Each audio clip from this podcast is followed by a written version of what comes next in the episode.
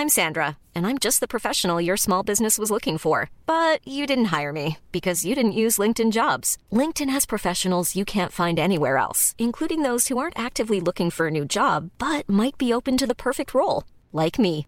In a given month, over 70% of LinkedIn users don't visit other leading job sites. So if you're not looking on LinkedIn, you'll miss out on great candidates like Sandra. Start hiring professionals like a professional. Post your free job on linkedin.com/people today. Selling a little or a lot? Shopify helps you do your thing however you cha-ching. Shopify is the global commerce platform that helps you sell at every stage of your business. From the launch your online shop stage to the first real life store stage, all the way to the did we just hit a million orders stage. Shopify is there to help you grow. Shopify helps you turn browsers into buyers with the internet's best converting checkout. 36% better on average compared to other leading commerce platforms because businesses that grow grow with Shopify. Get a $1 per month trial period at shopify.com/work. shopify.com/work. Ryan Reynolds here from Mint Mobile. With the price of just about everything going up during inflation, we thought we'd bring our prices down. So to help us, we brought in a reverse auctioneer, which is apparently a thing. Mint Mobile unlimited premium wireless. Ready to get 30, 30, bit to get 30, bit to get 20, 20, 20, bit to get 20, 20, bit to get 15, 15, 15, 15 just 15 bucks a month. So, Give it a try at mintmobile.com slash switch. $45 upfront for three months plus taxes and fees. Promo rate for new customers for limited time. Unlimited more than 40 gigabytes per month. Slows. Full terms at mintmobile.com. And with a quick turn, skipper Alex Dock slams it in.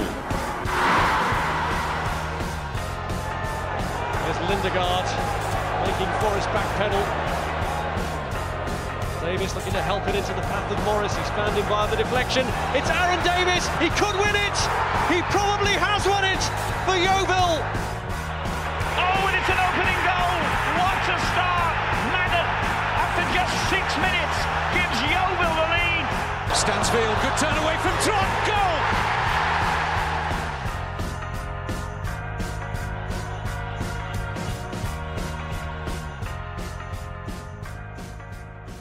Hello and welcome to another episode of the Glovers Cast. Uh, joining myself and Dave on this episode is former Yeovil Town, Southend United, Hereford United, and Crawley Town midfielder Ben Smith. Ben joined Yeovil from Reading in 1998 and went on to play more than 100 times for the Glovers before departing in 2001. He's written one of the best footballing books I've read, Journeyman, which, if you're a fan of lower league football, it is a must read if you haven't read it already. Ben, thanks for taking the time out to chat with us and welcome to the Glovers Cast. No problem. Thanks for having me. Our pleasure, our pleasure. So let's start when you you know you first you joined Yeovil Town from Reading at the end of the 97-98 season. What do you remember about your first impressions of Huish Park and Yeovil when you uh, pulled up?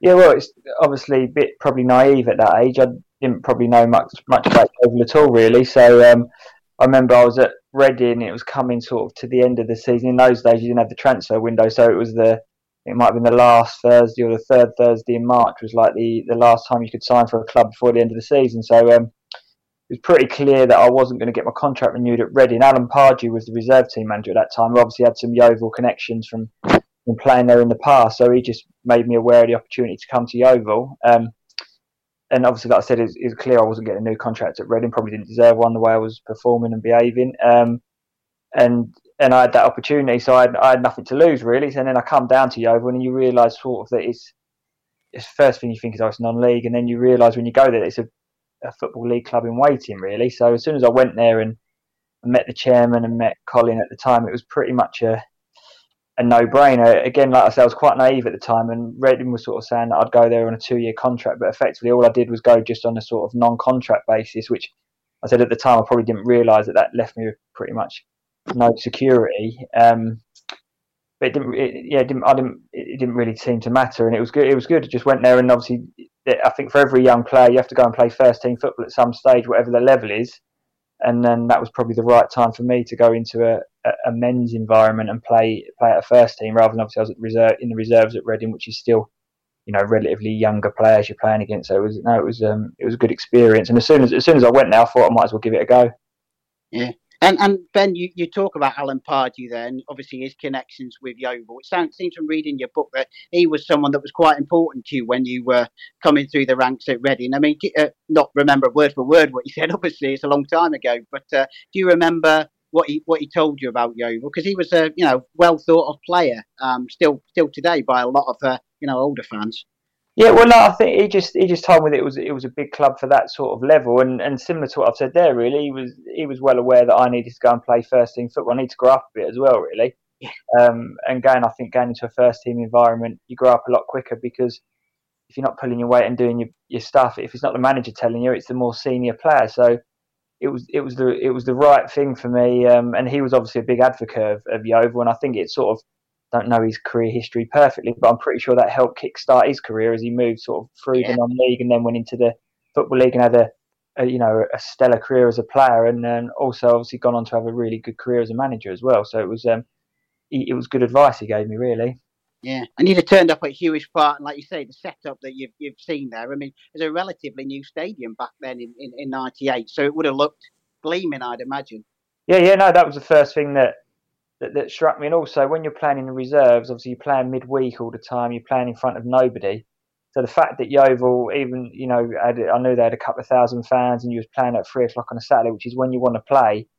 Um, all that sort of sort of uh, made my mind up for me. And the fact at that time I was allowed to, um, I was still living in the Reading area, which obviously wasn't. I mean, it's not round the corner, but it's uh, it's not quite big as commute as it was when after when that first sort of from March to the end of the season, I went and moved back to Essex for a couple of years, which probably wasn't the greatest idea with all the commuting and travelling. But um, but yeah, no, no, it was like I said, the, the setup was impressive. I, I knew next to nothing about the league or the, my teammates or the the people I'd be playing against. But I soon realised, obviously, when I joined, there's a lot of really good players. I think you go to that level quite naively, thinking I'll drop, drop down for a bit and then I'll move back up. But you don't realise that probably every single player at that level has thought the same thing.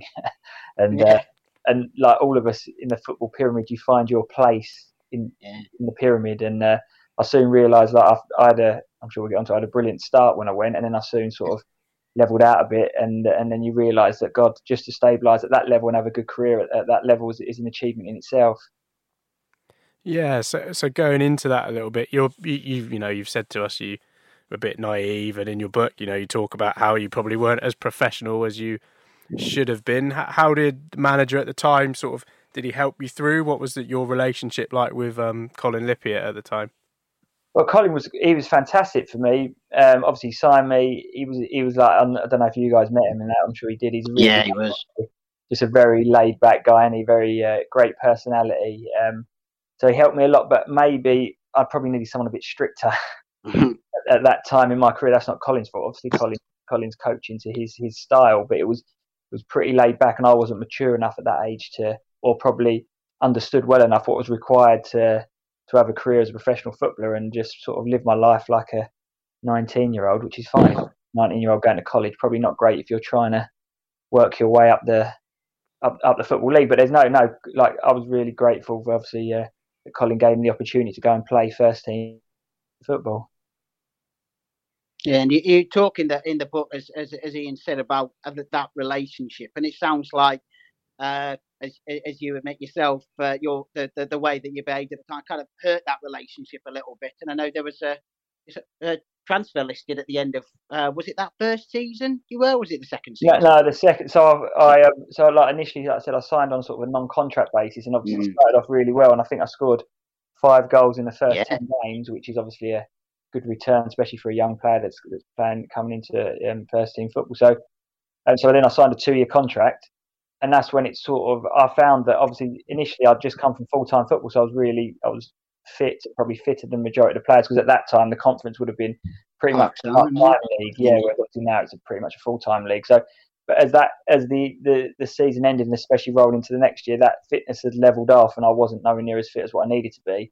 Um, and that was and obviously it's obvious now. I know that this now is a more as a more senior player of experience, but um, my fitness levels were so were so poor that I couldn't replicate the level of performance that I put in early earlier mm. in the. I was I was more than football wise the level was was comfortable for me, but athletically I had to be at the top of my game to be able to compete, and I wasn't. I was overweight. Um, I wasn't fit enough, so that became, my performances became erratic. So when I was good, I was good, when I was poor, I was crap. yeah, and that's no good to a manager, is it? When you don't know what you're getting from one week to the next. I like No. the match or get subbed after about 50 minutes. So, um, and that and a lot of that was self-inflicted because of my lifestyle, I think. Um, But again, you live and learn. You? I regret a lot of that stuff, and I think I should know better. And I probably did know a bit better, but I also know that at that age, I didn't have the education that young players get now about nutrition, sleep, and all the other stuff, fitness. Which you know, partly that's my responsibility, but it's just how the game's moved on, isn't it? And, and stuff like that. So there's a, there's a regret there. Um, and then deservedly, I got put on the transfer list at the end of that season. Yeah, I wasn't I wasn't pulling my weight and and and and, and performing to the level anywhere near the level I was capable of. I don't think anyone doubted that I was good enough for the level. I think it was probably a case of if we can get rid of him, we can. If not, hopefully it'll give him a kick up the backside, um, which it did because I knew that. Uh, with all due respect to Yeovil, I was in the conference and I was sort of drinking in last chance alone. I was probably drinking too much. That was a problem. but uh, metaphorically speaking, I was drinking in last chance alone. And you know, if you get released from Yeovil, with all due respect, where'd you go? Yeah. Yeah. So, and and I knew deep down, even though I wasn't applying myself properly, I knew I knew I was good enough. I knew I was good enough, but I had to grow up a little bit, which which I started to do. Um, probably not as quickly as I needed to, but a little bit. Yeah. But you did uh, in that time turn down. Uh, uh, in your book, you talk about turning down an offer from Rushden, who obviously we were going toe to toe with at, at that point. Well- and that's um, that must have been quite something because they were chucking some money around at that time, weren't they? Well, believe me, I didn't turn it down through choice. Um, No. so I literally, so the, we played Rushden and Diamonds, which was my tenth game since I joined Yeovil, and I scored. And I, if I do say so myself, I was quite magnificent. Um, I scored. I set We're a not going to disagree yet. Yeah, yeah, and I tore them apart. Like not just me, but the team did. But my Pep had a really good individual performance. Literally, I got home that night and had a phone call from someone representing the club saying they wanted to sign me, um, offering me a like big. The contract was worth like a thousand pound a week with Yeah. bonuses and stuff. Now I look at that and think, well, that would have been a great contract for me at that age. But then I think that might have um, sped up my decline really because I don't think I, I was struggling to control myself on 300 quid a week, let alone a thousand pound a week. So in a strange way, it may well have been a blessing in disguise. Like it was, um, I'd literally just signed a contract for Yeovil. Uh, they wanted me to go. Um, they then talked to me about forcing the issue a bit, but I've never been comfortable with that. You know, like I was, I was really happy at Yeovil. I really appreciated the opportunity. Um, so I didn't want to like start being a pain in the ass and, and misbehaving. I don't, I don't think that's the right way to do things. And then um, Rushden didn't want to push it too much when they then realised that they would have to pay some sort of transfer fee. So I, I imagine if I'd been, if I wanted to, I could have probably got myself out of it. But you know, that wasn't the way I wanted to work. And um, like I said, I regret it because obviously it's a they were obviously a fantastic club going for it. Then lovely facilities and stuff. But I'm not sure. I said earning that sort of money. I'm not. I, I, I think that might have been worse for me in the long term. There's a, a great story in your book uh, where you say about how you walked into the um, the chairman's office with a pint in hand and put, put your pint on the on the desk for uh, a negotiation. what do, I'd what, loved what to do you see think? John Fry's base. Yeah, yeah. What what was his reaction, and what do- what do you think about that now, looking back? uh, I just feel a bit sick in my mouth now. You're just saying it. It's absolute cringe, isn't it? It's just like it's unreal. But as ridiculous as this sounds, it was. I don't know if it was normal, not for an 18, 19 year old to do that, but it worked. Like I remember it well because I think it was a, right near the end of the season. We were having like a, a, a players' night out, and we was having a, this was after a game, so we were having a few beers in the bar after the game, and they wanted to speak to a lot of us after the game about contracts. So whether that was the right place to do it or not, from everyone's perspective, I'm not so sure. and I was probably about three or four pints deep, and then you're going in there, and I'm like, like I said again, probably a bit of arrogance, a bit of naivety of youth, telling him that I want to be the highest paid player, um, and all this sort of stuff, and slapping a, a Foster's on the on the desk as I've done it now. I'm not sure if I was the chairman. I'm not sure I'd be making a 19 year old the highest paid player at the club if he was sitting there thought he could slap a Foster's on the table while he was chatting to me. Um, and then you, you don't realise at that time again you're young, you? don't realise what people like Steve Stott have done, what people like Warren Patmore have done in the game, and the you know the, the level they're at. And I'm expecting to be on the on parity with those lot, which is just ridiculous, isn't it? But it's like, I don't think I'm not sure John really batted an eyelid too much. It wasn't like it weren't professional then, quite clearly.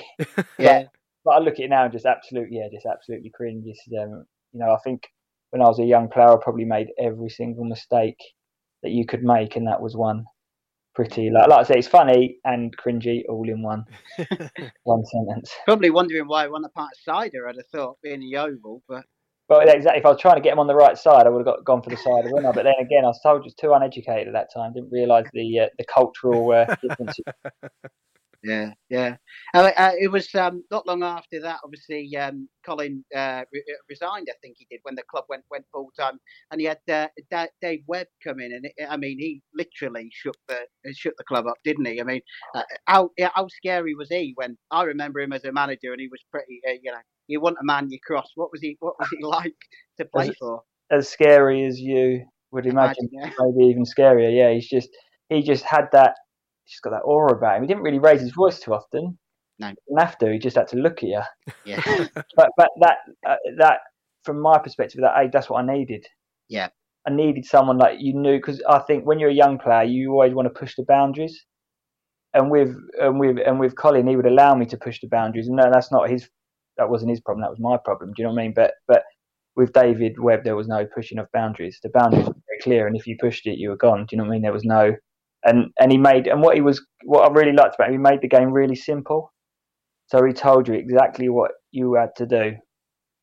That was it, and he had to do that job. He didn't have to do anything more. If you didn't do it, he'd, he'd tell you no, no uncertain terms. I remember when, we, when he first came, we all had like an individual meeting. And he said to me, "Where do you like playing?" I went, "I like playing like off the strike or like a number 10. He went, "We don't do that." He said, "I only play four four two. I was like, uh, "I don't mind playing in a four four two. yeah, yeah. I'll play central midfield. Yeah, Yeah. don't worry about it. Yeah, and that was the end of the conversation. And then, and then it was funny because obviously, if you remember, if you can remember rightly, that time he basically got rid of all the older players, Yeah. the players earning the, the big money, and, and wanted a young team with young players. Obviously, save the club some money, and also players. I'm, I'm assuming that he could develop and sell on. So we, we had, I think we had about eight or ten games when he came in um, to the end of the season. I played in all of them, and I, I was really happy with what I'd done. I'd I'd, I'd done what he'd asked, you know, played in a 4 4 2, done probably a bit more of the, the uglier side of the game better than what I had done previously, been more consistent. So I was sitting there relatively, so the club was moving full time. So I was sitting there pretty confident that I'd be offered a full time contract, you know, as, as, as much as you can be, playing every minute of every game pretty much, doing doing a decent job. Because if, again, if I don't know if you'd remember, but we pretty much, all the older players went pretty much straight away. So we had like a really young team. We was, I remember, I think the first game might have been Doncaster away and we won 3 0 or 3 1. My memory might not be. We definitely won, and everyone was like taken aback. I remember Andy Lindegaard had to have a day off from Marks and Spencer's to come. because he went, but you know, like silly stuff. Like. We had a really young team, but we we did okay with it.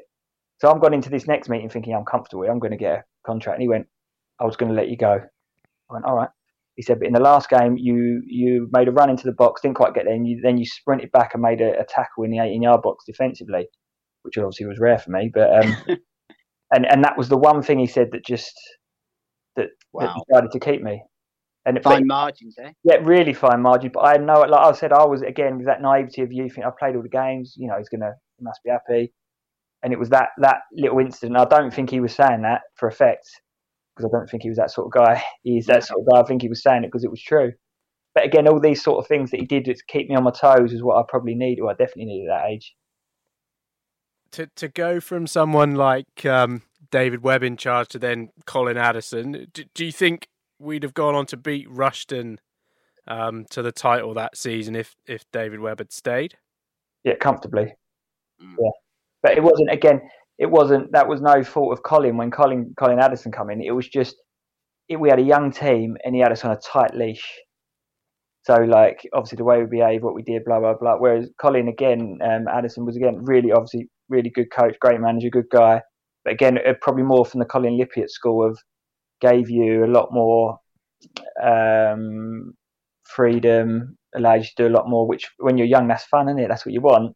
But you don't realise that actually, like when David Webb was, we were the fittest team, of the fittest I'd ever been, like the hardest preseason I'd ever done, and probably st- ever done, even like after playing for 17, 18 years.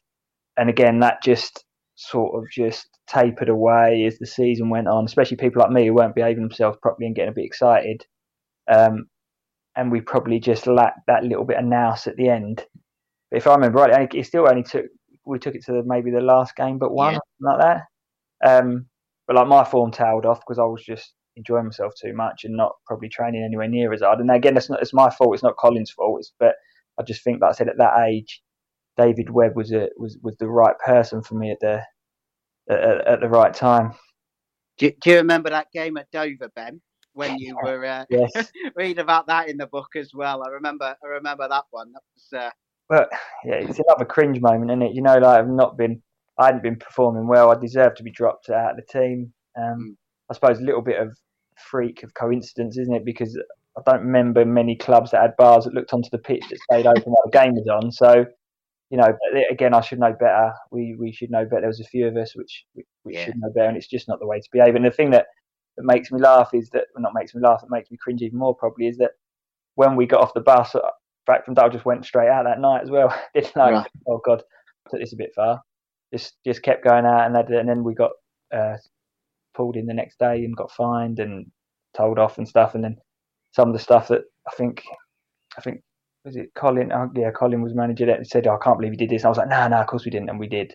Like knocking on the windows when people are are, um, are playing and stuff. You know, it's just it's, it's, it's poor form. And again, again, but it's like I say, it's, it's just a it's a combination, of a bit of naivety, lack of professionalism, and uh, and and many of those little things. Which, like I said, you look back on and think, if I if I was a senior player and a younger player was doing that, I'd have tore a strip off them. But you you learn from your mistakes a lot of the time, don't you?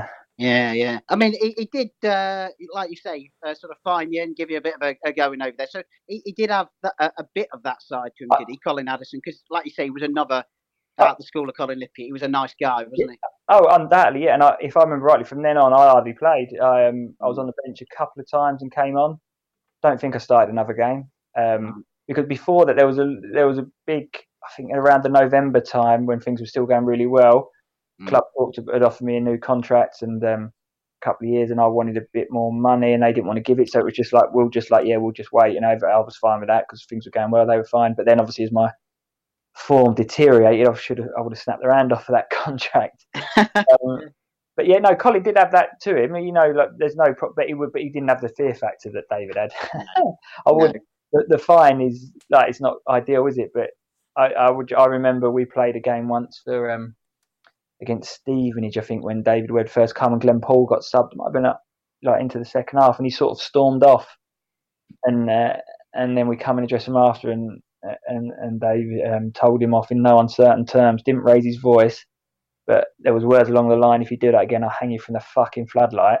And I was scared, just sitting there and even talking. to me. And you know, but like without raising his voice, it was just like uh, Colin didn't have that. Didn't No. have- I mean, that's not that wasn't his style, and he didn't need to be because he was uh, he had many other strengths. But like I said, for me personally, I needed someone like that that was just gonna tell me how it is, keep me on the straight and narrow. But again, because of because of my age, like as an older player, I wouldn't needed that because I was self motivated and understood what I needed to do to be successful. At that young age, I was still sort of working that out. Yeah. Uh, I, I, and David Webb, you think he probably is someone who would hang someone from the floodlight, literally as well. Yeah, yeah, I do, yeah. No, I, I, I didn't doubt that that would happen if he'd done it again. And it Yeah. But we had. There was another incident where I don't know if you remember. Dean Chandler was on like a three month contract. Yeah. Um, and then we had a. In fact, Harry done one of his like it was a. I think it was a charity cricket match. Oh, yeah, yeah. Um, Norman and- Parrott.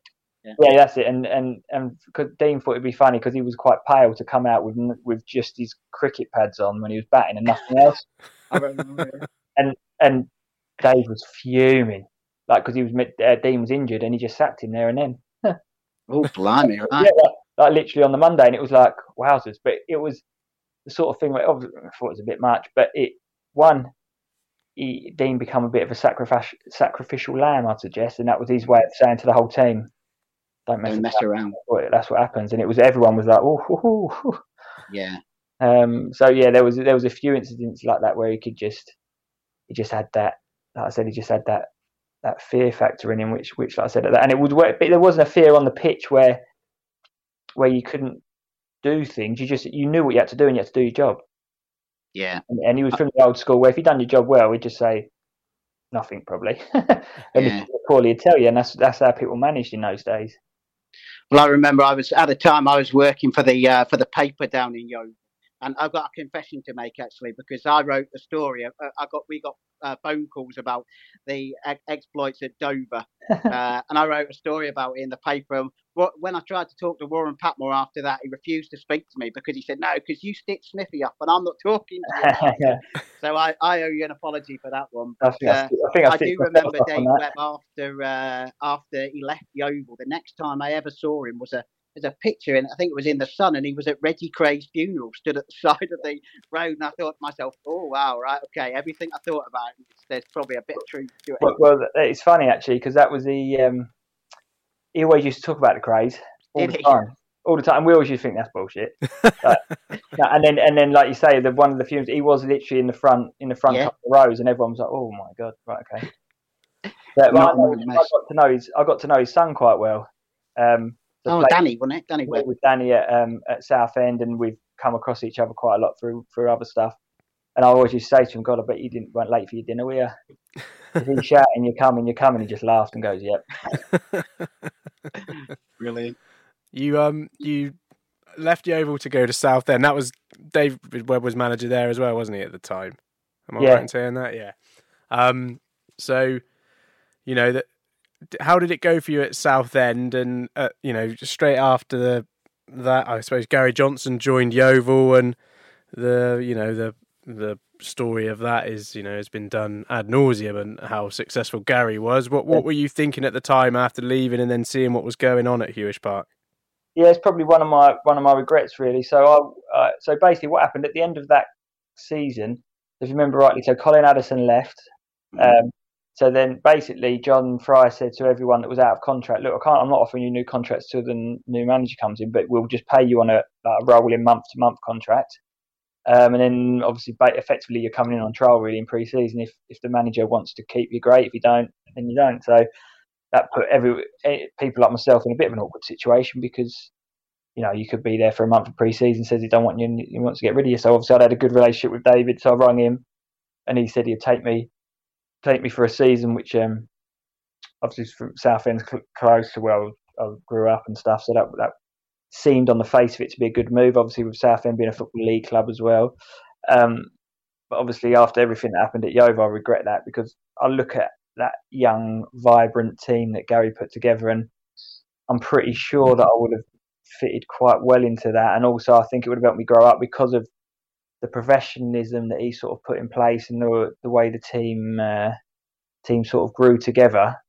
I don't see any reason why I couldn't have been part of that. You know, with Darren and Lee Johnson in that midfield. I look at see Paul Terry went there later and, and done well, and I would, um, you know, I mean, I say I could have done that role Mm. quite easily. Um, so yeah, there's a, there's a regret there, but who knows? You know, what I mean, I could have could have got to pre-season. Gary Johnson could have said, "No, you're not for me," and then I would have been left in limbo. So um, it's, hindsight's a wonderful thing, and it's easy to say now. Yeah, I wish wish I'd stayed. And if if you could have guaranteed that I would have stayed there, if I had a one year contract I would have done it 100. percent But um, you know, when you when you get the opportunity to go to a club, the league above, after having a pretty poor end to the season, I suppose you can't really really turn it down.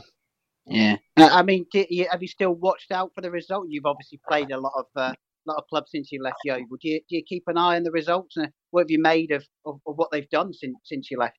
Yeah, yeah. No, I look at I, I follow all the teams I play for, but mainly like Yeovil, Hereford, and Crawley would probably be the teams that I've got the most, you know, affinity for because I had the best, some of the some some of my best times at at, at those clubs. Um, yeah, look, I've looked.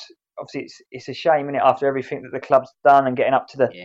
You know, like the club's bigger than the conference, but obviously was never a championship club. You know, that's that that was just some fantastic recruitment, performance, coaching to get them to the championship level. You know, I, I would suggest that Yeovil's natural place in the pyramid is probably top of League Two, middle of League One at best, with the, the with the attendance that they can get. So it's sad that obviously the club worked so hard to get into the football league, and from getting from one league away from the Premier League to then sort of four or five years later to be back in non-league is obviously a shame. But this is um, this is football, is it? And it's quite cyclical, and, and teams have their good moments and their their not so good moments. I think it's hard for a club like you Yeovil, where you're located, if you don't pay big money, which I'm pretty sure they don't, to get the quality of players that you want to relocate to the area is always a, a, a challenge. And I think that's where Gary was probably quite astute, where he got a lot of young players with probably very few family responsibilities that could move to the area.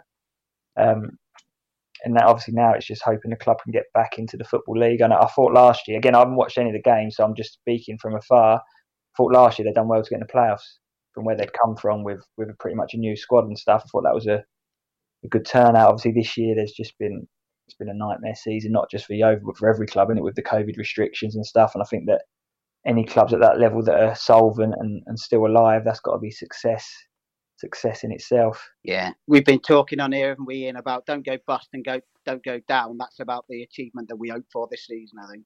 Well, do you know what? I can't believe that more teams haven't gone into financial trouble. Yeah. Whether they're just kicking the can down the road and that's going to come to to light to light next season, I don't know. We've obviously a lot of people have to refer tax and, and stuff like that. I'm not sure, but you you would have expected mostly you you get in a normal season you get more teams in financial problems than you've had this year, which which I find find strange.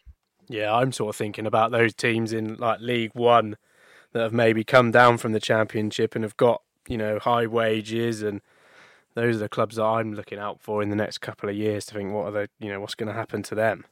Yeah, and, and just the way things are going at the moment, you're not even sure that we're going to be playing in front of full stadiums next year. And I know in the lower leagues that's not as important, is it? Because you've got an 8,000 stadium and you, you normally get 2,000, they're letting in a quarter of the of the capacity, then that's not really an issue, is it? Because you're still probably going to get in your normalish gate. But for some of the other clubs that, that rely on bigger gates, I'll, I'll be amazed if we go from where we are now to first game of the season, no restrictions. I'll be, I'll be surprised if that's the case. Yeah, definitely, definitely. Um, if, you had to pick a club that was the favourite from your career, uh, which club would it be? Uh, you can say anyone, but not Weymouth. Yeah, not, not, quite Weymouth. No, Hereford would be the club that I enjoyed playing at the moment, just because I had the most success there. I've, you know, the last season I was there was in League One. We got relegated, but other than that, I would have had four and a half pretty successful successful years there. And there's another club which, I, I, again, they might not appreciate this, but I think Yeovil and Hereford are quite similar clubs. You know, in a bit of a uh, they're a bit out on a limb, um, but they're they're really really well run, good good football clubs with lots of potential. And I've always liked playing at clubs like that. Like I said, I would liked to have a real legacy at one club, whether that had been Yeovil or a bit like what Skivo's got Yeovil. You know, where he's maybe not him because he's been there for like thirty odd years now, whatever it is, but. You know, like, and where you play the majority of your career and get to make a real impression somewhere. I look at my career and think I made a bit of an impression at, at a few clubs, but not no one where you'd say, oh, you know, he was here for seven, eight years, played three, four hundred games. You know, that's what I would have liked. But again, I probably moved a lot of the times for the sometimes for the right reason, sometimes for the wrong, but always to try and better myself. It didn't always work out. Um, I should have been a bit more strategic probably of when I moved from club to club rather than just moving just because someone wanted me. But yeah, Hereford would be the team where I feel like I had the, the biggest biggest impact. Yeah. Uh, uh, what would be your if you could talk now to to Ben Smith who signed for Yeovil Town? what would be your, your advice to your to your what nineteen year old self? Was it nineteen you were when you were on? Yeah, yeah, nineteen. Yeah, well, listen to people that know better, um, and just work hard. And I know it sounds so simplistic, but I, when I was a young player, I used to work really hard. Like I would be. It's quite funny. There's a there's an old people's home near where I used to live, and I used to go over there every day, like practicing. You know, like you read it in. Uh, it's different these days because young players are in academies from young ages, so they're all in like sort of um, sort of they've coached being coached every every day. Whereas when when I played, really, you was pretty much taught yourself. So like from like ten, I'll be over the field every day by myself, practicing, practicing, like totally dedicated to the game. Then when I got to sort of 16, 17, I just got distracted by the other stuff, like going out, drinking, girls, and just lost that for sort of probably from like 17 to 21. I took me off the ball, and I would just wish I'd kept that dedication because the only just the one thing I look back on and think I didn't reach my full potential. I was never. I should have had probably a career like Skivo's. I would have said, you know, playing like League Two, League One, my whole career rather than Conference League Two.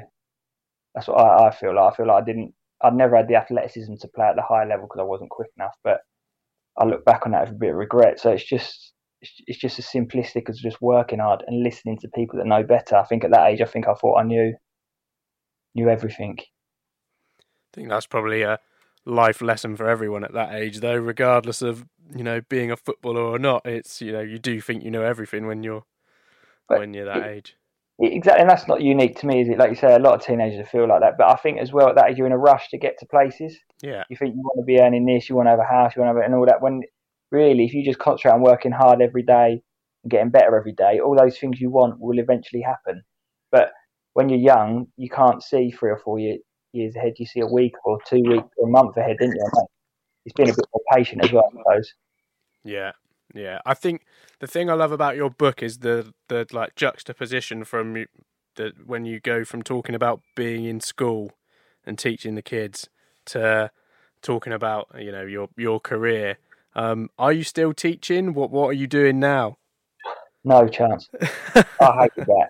But it's, but it's it's strange. And so I went into it. So literally, I stopped playing for Crawley. I was 33, and then three months later, I'm working in the school. So again, it's a bit probably arrogant for me, thinking I could just go and walk in and teach. I didn't realise how hard it is being a teacher.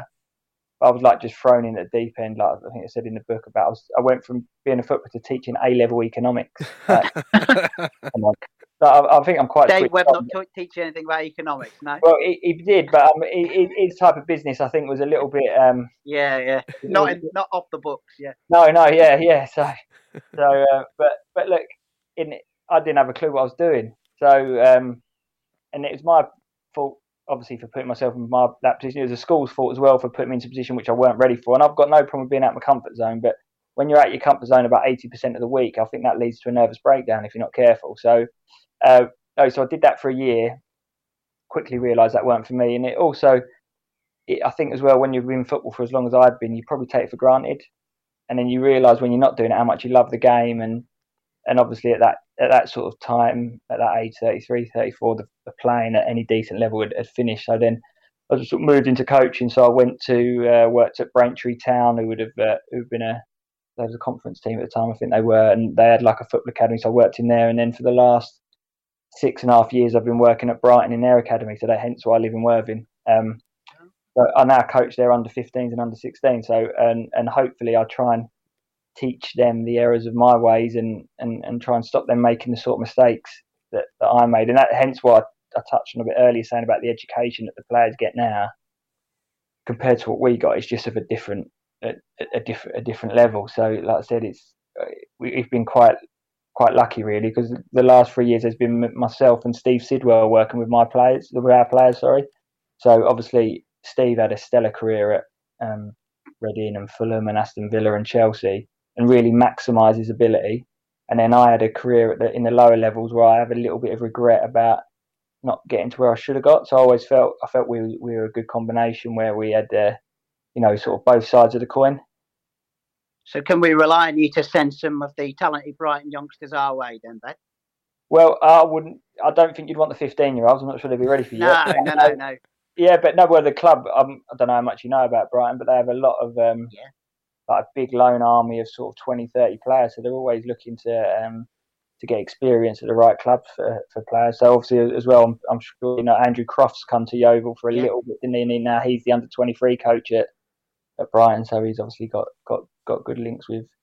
With yeah. Yeovil and a lot of his players are the ones that sort of go out on loan. So yeah, you never know. We did have James, yeah, James Tilley, Tilley, yeah, a couple of years ago. Yeah, so James would have been in the youth team when I first joined. So my initial role was to be the under 18s assistant, and I become the under 16s lead coach. So James would have been in the in the under 18s, um, in the under 18s at that time. So he's uh, he's he's at the moment he's having a he's having a decent career, and he's gone. I know he's at, he's at Crawley now, and uh, seems seems to be doing okay. I think for all those boys that when they're in a Premier League or what what we were then a Cat One Championship youth team, they all think they're going to be superstars, probably a little bit like what I was like when I was at Arsenal at 17, 18. But I think for any of those boys, if you go on and stabilise yourself and have a professional football career for 10, 15 years, that is success. It's similar. Like I look back on my career with regret. Like I said, not maybe hitting the levels I should have, but I also look back and think I had 17 years as a professional footballer, and there was a lot of players that did better than me that I think that I'll maybe better than, but there was also a lot of players that were better than me that didn't have anywhere near the sort of level of career that I had. So it's um, sort of it's a little bit little bit of a double edged sword. And obviously James Tilley, hopefully he's going to go on to have a, a, good career. Maybe he climbs back up the leagues, maybe he don't. But like I said, if he can he can stabilise and have 15 years as a as a as a professional footballer, he'll have done all right. Yeah, and I think you know you you talk about regrets, but if if you can channel those regrets and you know educate other people not to make those, then you know in 20 years time or whatever, you'll probably look back and think I'm you know as a, as an overall career in football that you wouldn't have those regrets because you know who's to say that your your lessons that you teach are going to lead to some you know you might have some players who are playing for England because of stuff you've said. So you know is it's difficult. It might be difficult to think about the playing side, but yeah, long term, you know. Yeah, well, and and that's the good to come out of it, isn't it? You can you can you can sulk about it. Think I could have done a, bit better, and maybe I could have, maybe maybe not, maybe I could, maybe not. But like I said it's it's important for me to just pass on the lessons, and you don't probably until some of the boys I would get older, you don't really know how much of it's stuck or not. But look, it's it's it's up to them, and it my job is to give them the information, good information, and help them. It's their job to decide what they take on board and what they don't, just like I would have done as a young player. You know, I had people like Pat Rice who obviously went on and and worked with Wenger for 20 odd years. He was my youth team manager who gave me some fantastic advice. Some I listened to, some I looked back and didn't and should have. And that's yeah. part of growing up, I suppose, isn't it? Yeah. Well, um, thank you very much for your time uh, this evening. Really appreciate yeah, your you. your chat and your honesty. Yeah, um, yeah, really great. Thank you. No problem. My pleasure.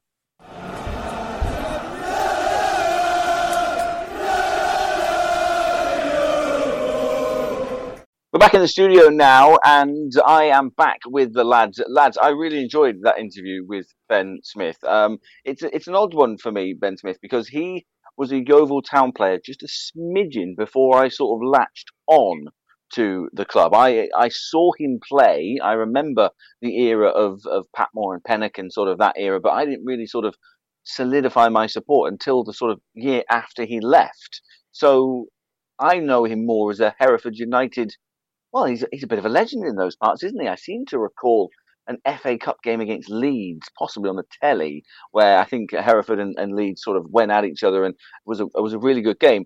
How was he to talk to, lads? Because he's he's he's a he's a really nice interviewee, isn't he?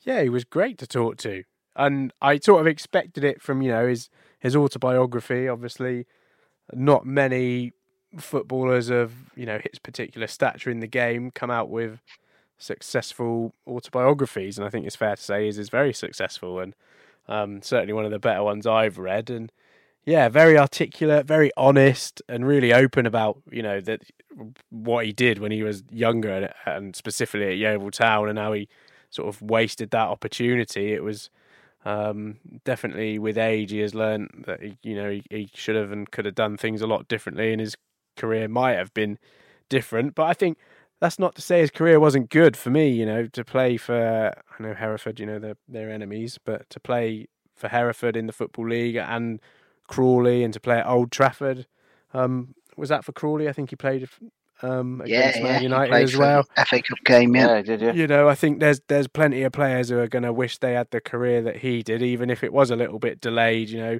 um, in the grand scheme of things. And yeah, yeah, a really good chat. What about you, Dave? What did you think of it?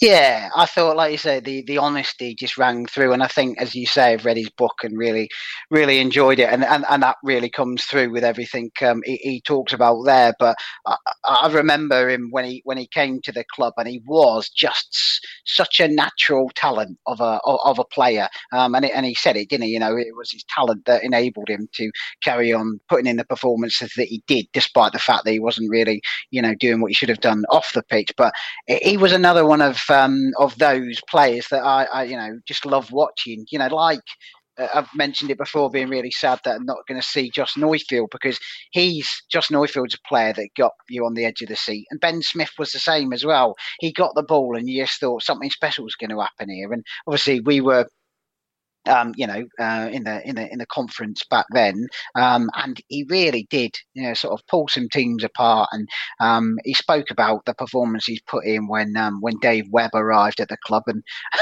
and everything that came with David Webb. But um, yeah, he was uh, he was a real real natural talent. I think everyone would remember him for um, uh, for, for for for being that. Yeah, I think I was about I was ten or eleven. I think when, well, I would have been about ten when he was sort of playing. Um, and I always remember him being like he he didn't start when I when I first started going. He wasn't like the first name on the team sheet type player. He had I think he had Steve Thompson and Tony Pounder yeah. and Steve Stott probably ahead of him in yeah. in centre midfield.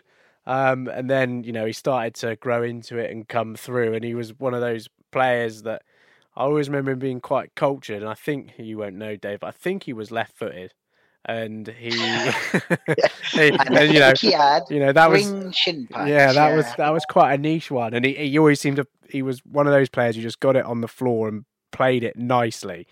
And I think one of the big things that you get from the book and, and our conversation was that his regrets about leaving before you know Gary had come in, and you know the situation was he didn't know if he was going to get a contract, and he had to he had to do it.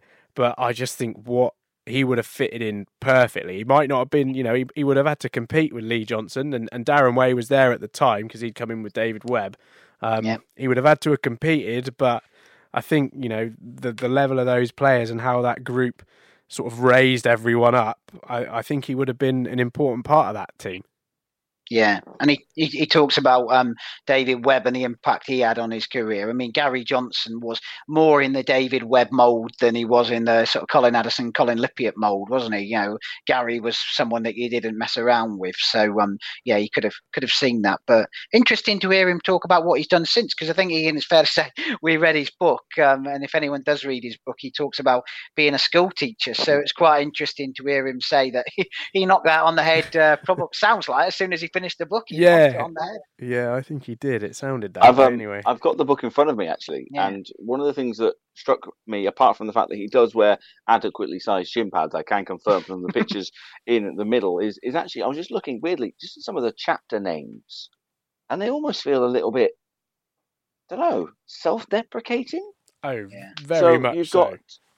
got um, getting back to my best decisions, decisions, unfinished business, a false dawn, on the move again. What have I done? One year too many, last chance, counting down the days. What might have been? Yeah. Um, I was, I was, I was surprised at his honesty. Do you think?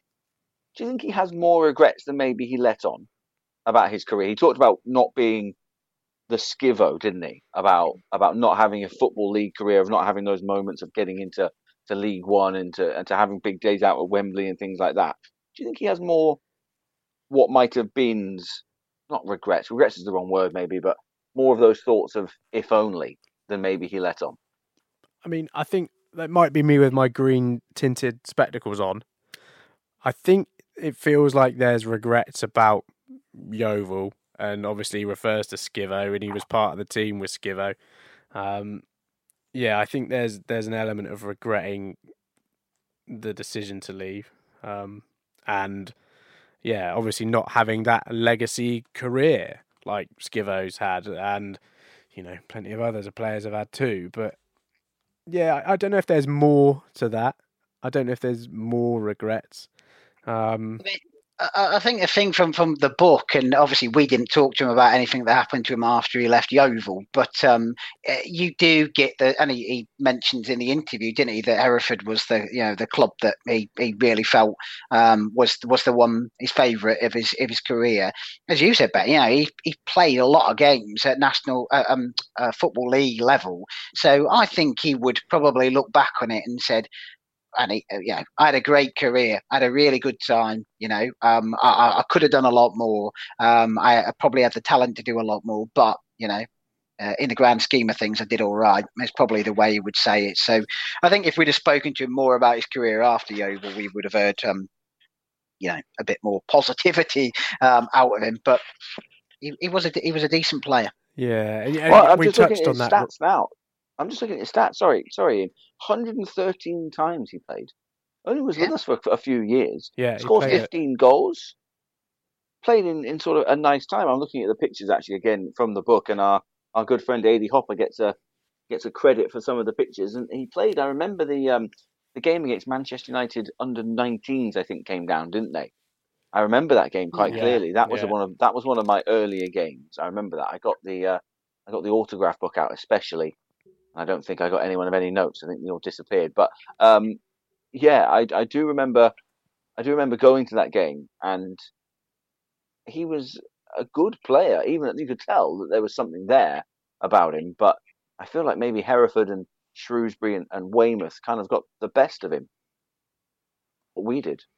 I don't think Weymouth got the best of him. I, I, Well, say know. it's- it's- in, in terms of natural talent, natural talent um, of, of him, I, I, he he, he, he talked about in his interview about coming out of full time football, going into you know I think his natural talent was in you know abundance um, to anybody you know to the him playing at that at that particular time. I think we saw a good you know a good section of uh, of Ben Smith. I think he became a bit of a different player, didn't he? When and, he um you know yeah. more of a I, I think holding midfielder maybe. I think that's what I remember of him.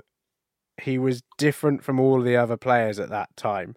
Yeah, there was something more creative about him than the others that that came in, and you could tell that he, you know, obviously this was my first experience of even going to watch football, but there was whether it was the hair, there was just something about him that was different from the rest of the the, the the guys that were playing. And I guess at that time in the midfield, they were all a little bit older.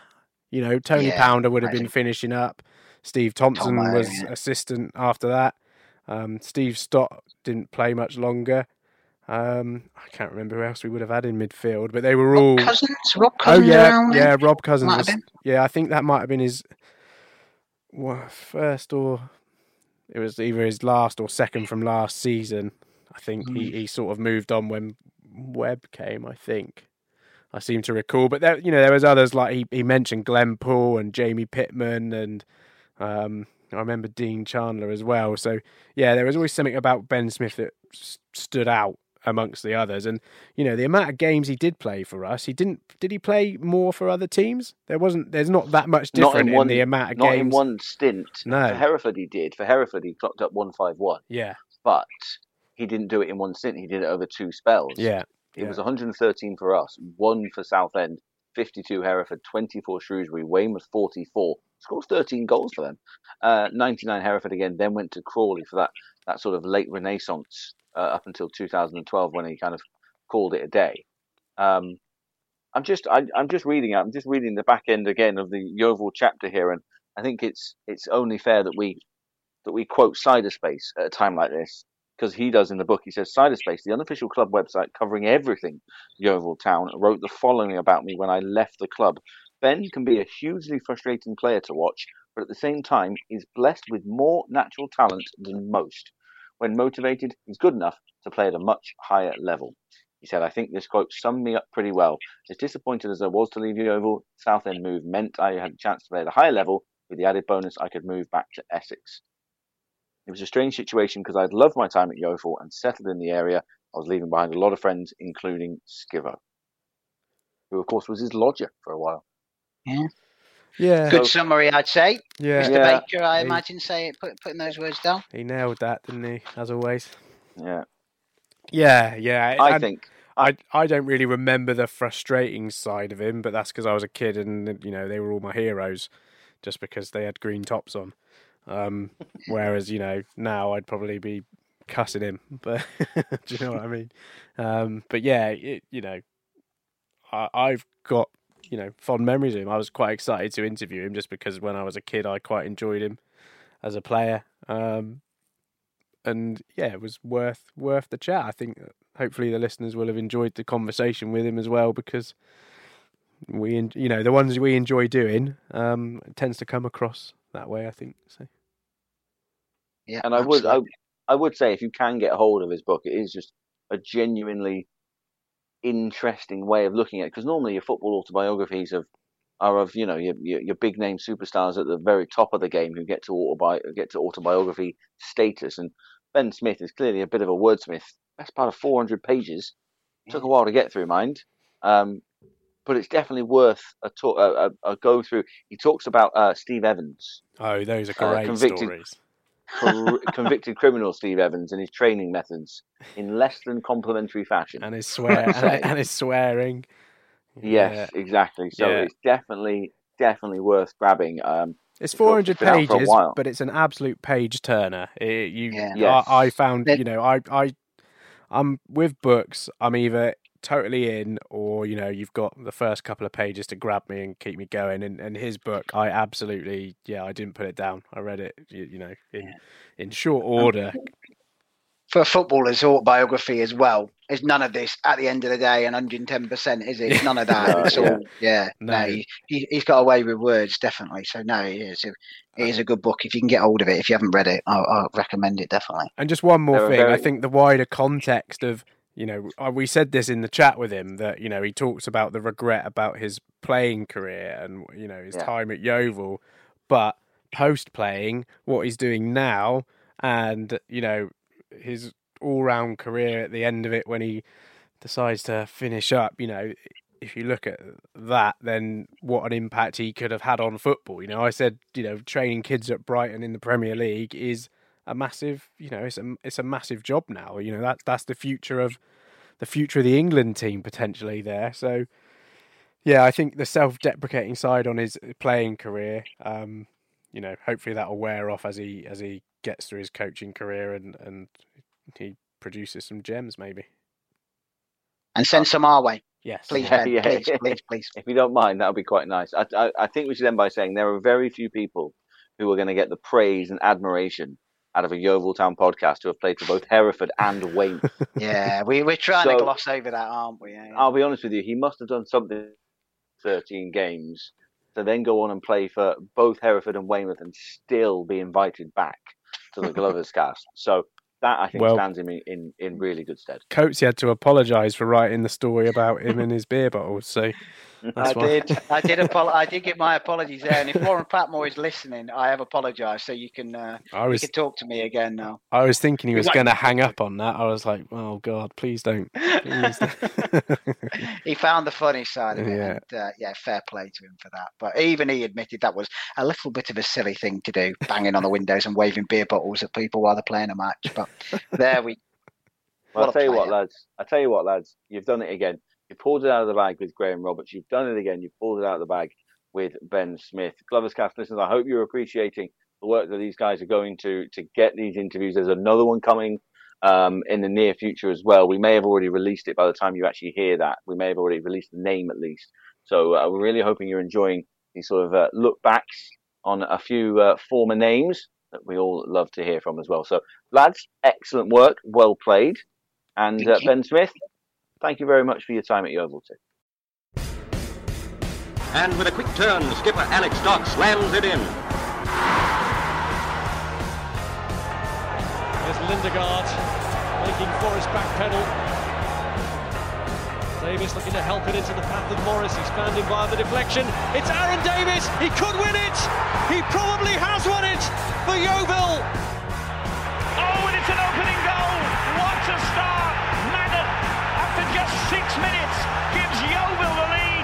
Stansfield, good turn away from Trot. Goal.